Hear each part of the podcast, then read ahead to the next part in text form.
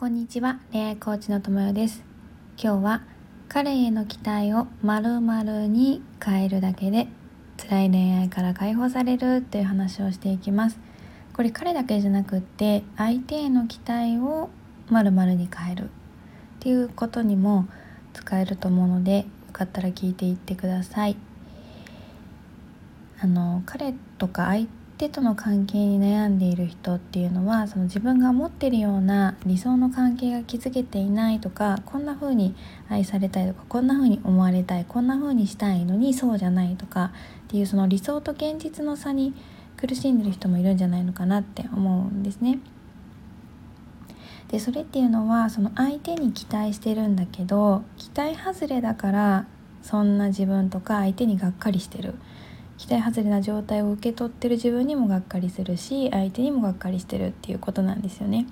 でこれはその相手へのま彼への期待があなたを苦しめているっていう状態です。でじゃあその期待を何に変えるかっていうと期待っていう言葉を希望に変えてみませんか？これですねあの私も常々思ってるんですけど希望は持っても期待はしない。希望は持っても期待はしない。これです。これね結構思ってるだけで、ね、楽になれるんですよ。でまずその言葉のじゃあ意味だけ見ていくと期待っていうのはあることが起こるのを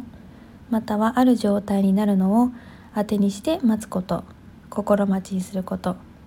例えば期待外れとか期待に沿うとか期待を裏切る期待を寄せるっていう言葉があります。で希望っていうのはこうあってほしいと願い望むことまたはその願い未来に対しての明るい見通し人生に希望を持つとか進学を希望するとかそういうのもありますね。うん。っていうことであの似ているようで違うんですよね。で私のイメージで言うと期待っていうのは相手に向けていて相手次第っていう感じです。なおかつなんか受け身な感じがしないですかね。相手任せ。やっぱり待つっていう言葉が入ってるのでうん。そう。なんか相手次第だなって。相手に動いてもらおうとしてるような言葉かなっていうちょっと感じてるんですよ。で希望っていうのは逆に自分の中で持っているものであってこう自分次第自分次第で変わっていくものあのこの先がねで受け身ではないただ望んでいる状態っていうのが希望かなと思ってます。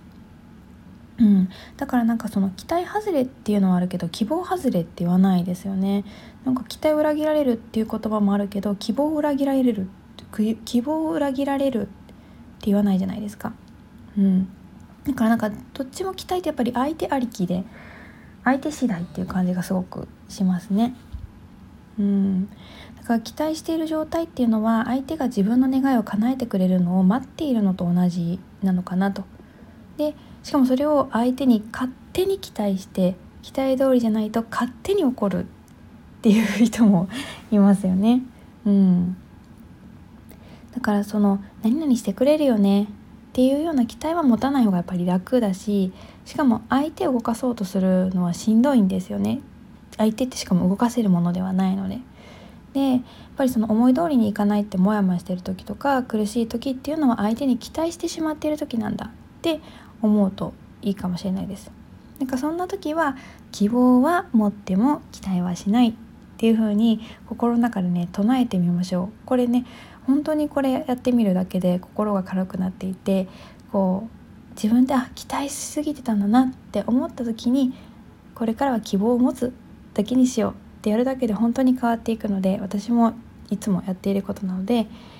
うん相手に対して期待しがちだなっていう自覚がある人はこれからこの期待をしないで希望を持ってみてはどうでしょうか。今日はここまでです。ありがとうございます。